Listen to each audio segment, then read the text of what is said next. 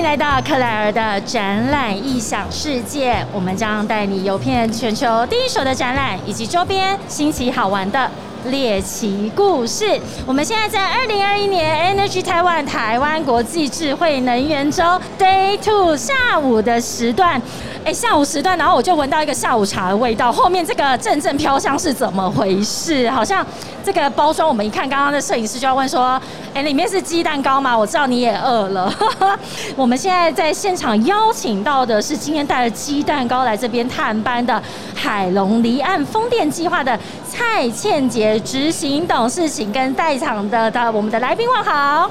大家好，我是海龙离岸风电的执行董事，我叫蔡倩杰，非常欢迎大家收听这个节目。那这个现场呢，Claire 主持得很好，气氛也很棒。那不过又因为这个在里面主持的工作很辛苦，所以就带了4个车轮饼来跟大家分享一下。怎么这么贴心？而且这4个车轮饼，我觉得它背后有一些故事，而且它也不同口味，对不对？是不同口味。我刚刚有偷看了一下啊，有珍珠，有红豆，都是我最喜欢的。我就是个甜食人啊。我们来看一下，这一次蔡倩杰执行董事，我们是代表海龙离岸风电哦，所以我们的第一个这个红豆饼的口味是我们每一个公司是不是有它的那个指定的口味啊？有吗？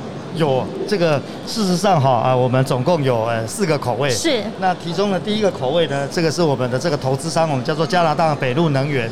北陆能源。这个北陆能源它是从加拿大来的啊，我本来是希望说它的内馅是用加拿大最有名的那个叫做什么？枫糖。可是这个制作这个车轮饼的师傅跟我说，这个枫糖太稀了，没有办法固定了。对，一摇可能就整个爆浆。是，所以说我们就换一些我们比较在地的食材。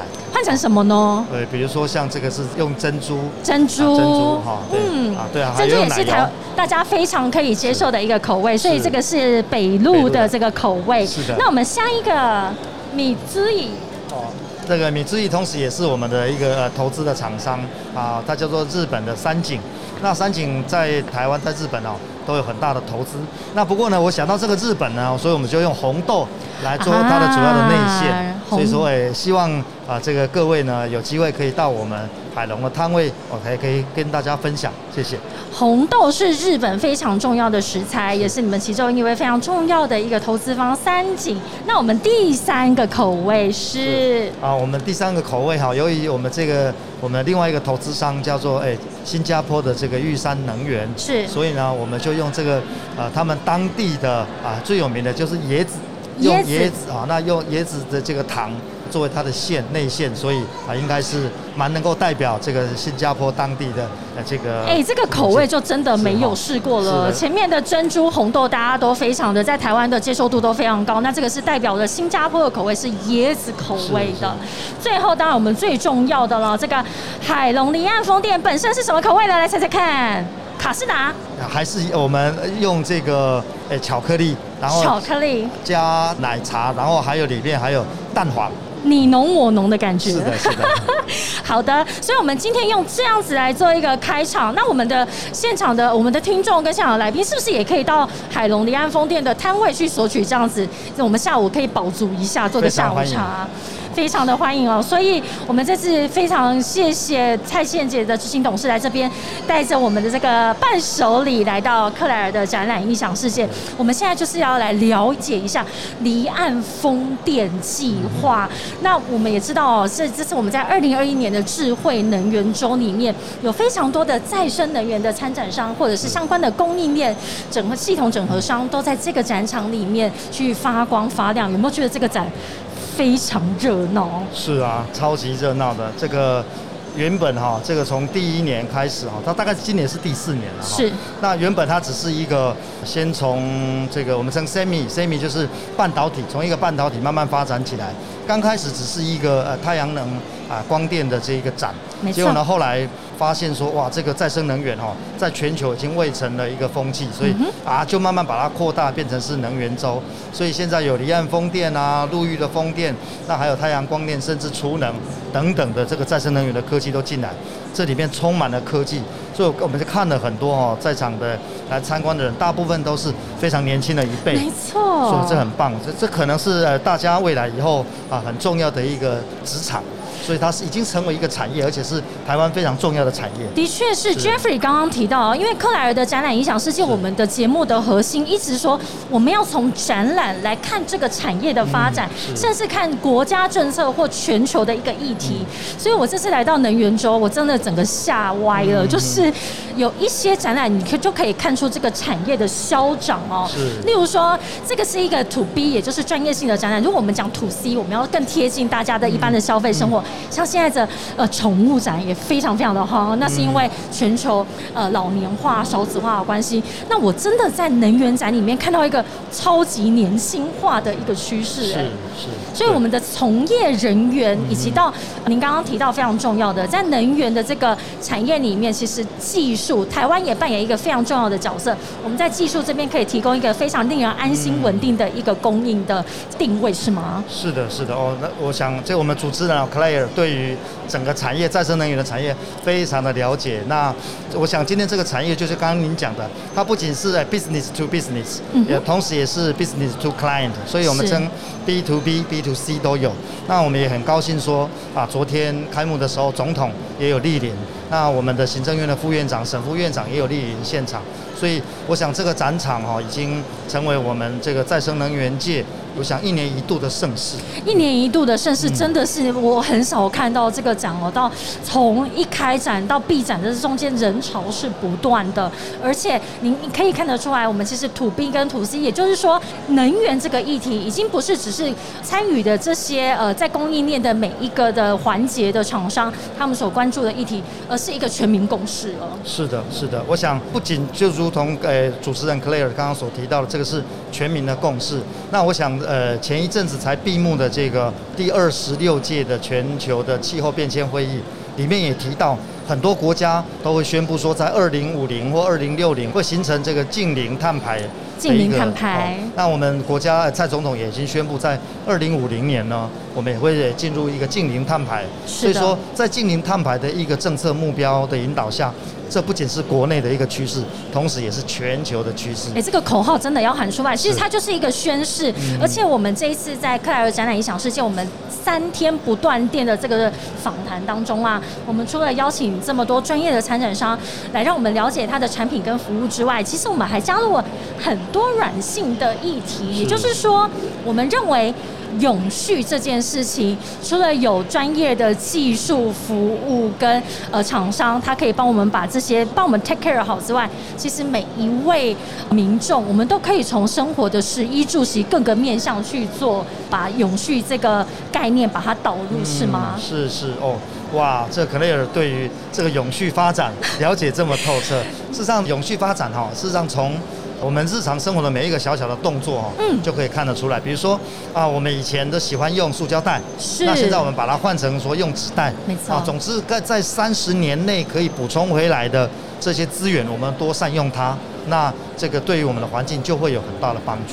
而且我觉得这个真的是从教育开始。我觉得现在的小朋友，甚至到从0岁到80岁，我觉得大家对于这个概念、这个议题，其实它的接受度都非常的高。只要你用永续来去谈论它的话，我们都会认为它非常好入手。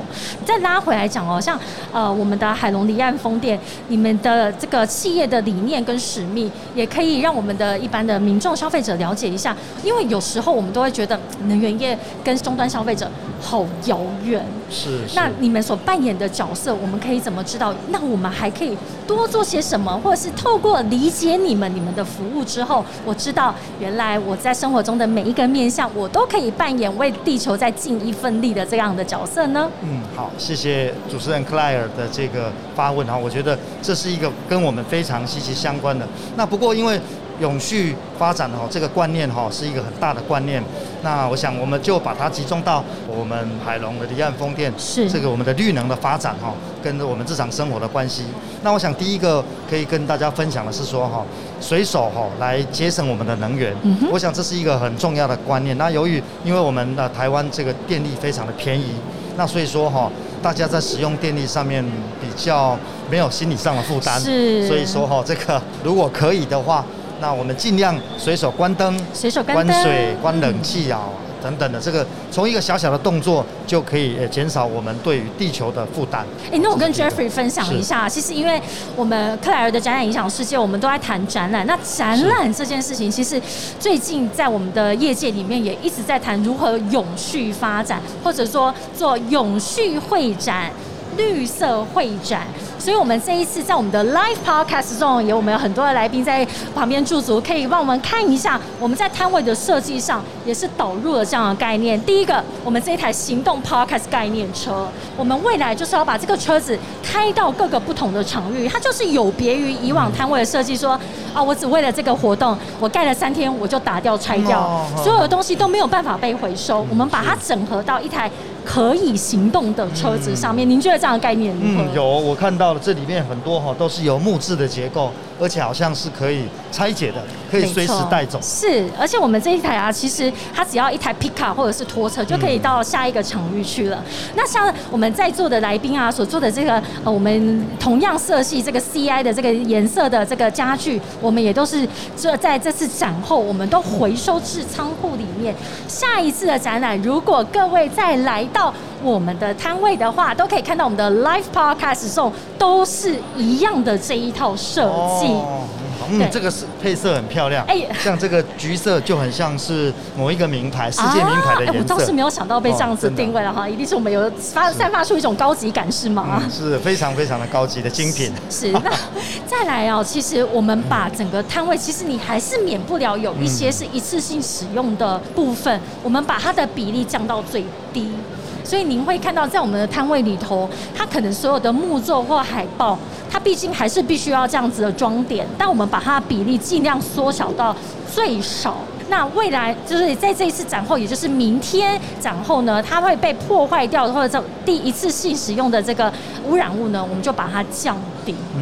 所以这就是 Jeffrey 刚刚提到的，我们从生活中，或者是说从你的工作面向，我们都可以把永续的这个议题给导入。那我们还是要先了解一下这个海龙的这个离岸风电最近你们在这个彰化的外海去做这个海龙的2号跟3号，哇！你们现在是总共有几号的这个规划，或者是未来的一个你们预计要在设置这个离岸风电的一个规划，可以跟我们说明一下吗 ？OK， 好，谢谢克莱尔的发问。那我们好像聊回到我们的正题了，真的，我们都不知道聊到哪里去了。是啊，谢谢克莱尔的发问。那我们海龙离岸风电事实上有刚刚跟各位所报告，它是由这个加拿大北陆能源，那还有日本的三井，那还有新加坡的玉山能源所合资的。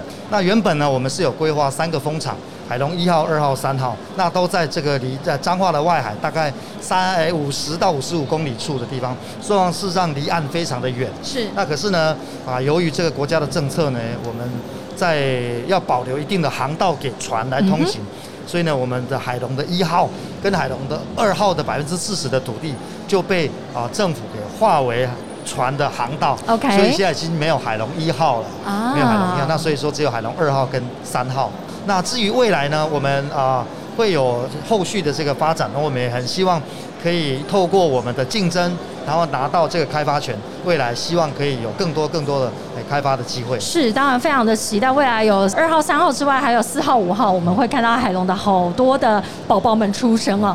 那我觉得您刚刚提到说，这是你们的投资有加拿大、有这个日本、有新加坡，我们有没有复制一些国外一些成功的相关经验？但是移转到台湾的时候，其实台湾又有自己的一些地理优势也好，或者是限制也好。那在这个复制的各个过程当中，或者是把这个经验带来台湾的过程当中，有没有遇一些有趣的事情可以跟我们做分享呢？好，谢谢。我们都知道有一句中国的古话叫做“橘欲怀橙子”，就说那个明明是那个橘子是那个在淮河以北长出来的就是小小的一颗，那个就是紫；那在淮河以南长大的这么大的那就是橘子。碰缸啊！对。所以说北上的这个橘子就变成小小的一颗。一样的时候，我们称为这个制度只能是生长的。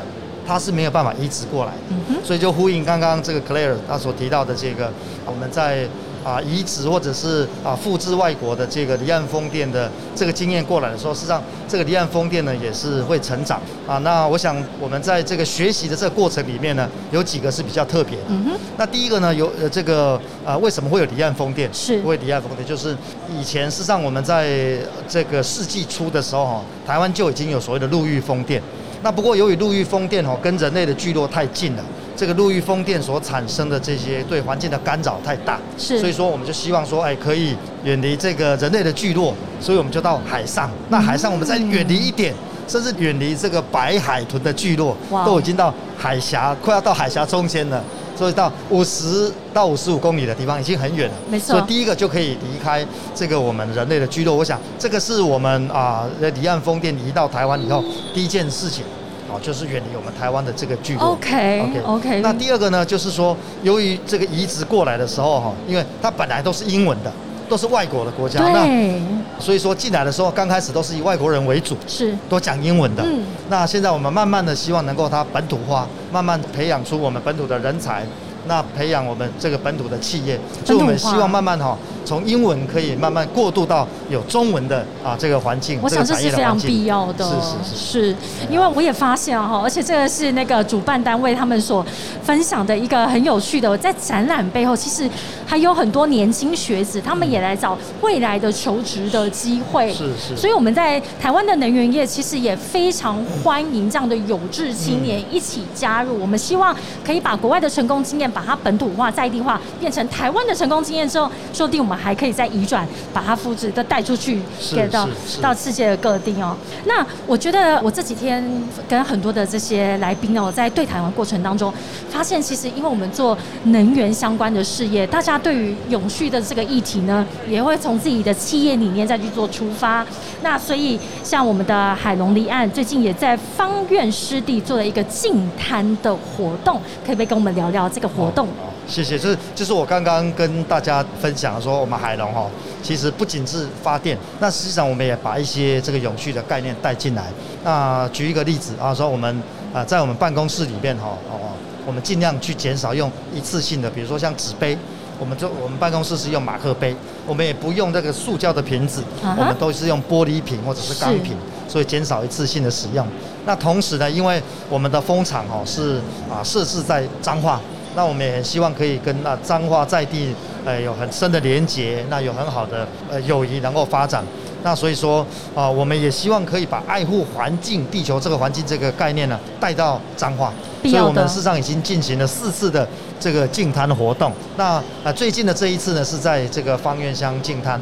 那在净滩的时候呢，我们同时也跟在地的8个社区，我们也去找当地的这个小朋友啦，或者是社区团体来一起净滩。所以那天净滩的时候就200-300个人就一起来参与了，甚至以前我们在半天之内就可以清出1000公斤以上的垃圾。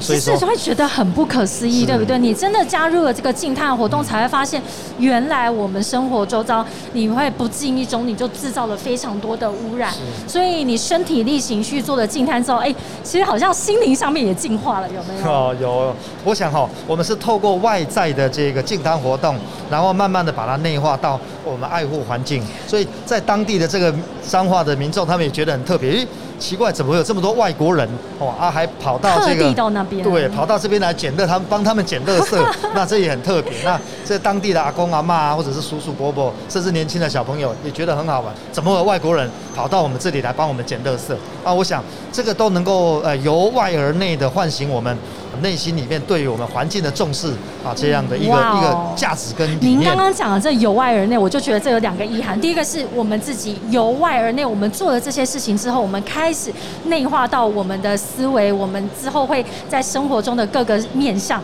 第2个由外而内是我们竟然有外国人来到我们的台湾，然后甚至到芳苑湿地这个可能平常比较大家不熟悉的一个城乡，那在地的人发现说，哇，这些外地人来到这里，那他也开始爱护了自己的所在的这块土地。我这样子的诠释对吗？是的，哇，太棒了！我都还没想到这么棒的诠释，有外国人。下次可以找我主持啦。没有问题。再一次谢谢今天海龙离岸风电我们蔡建杰执行董事来到2021年 Energy Taiwan 台湾国际智慧能源周，我们欢迎所有的听众以及在场的来宾，我们一定要到海龙离岸风电去品尝。代表各个我们的这个公司跟我们的投资方他们所在意的这个议题以及它的在地食材所制作出来的好吃的红豆车轮饼。OK， 谢谢 Claire 啊，谢谢我们的团队，那么谢谢各位听众，谢谢 Jeffrey， 我们下个时段见喽，拜拜。谢谢，拜拜。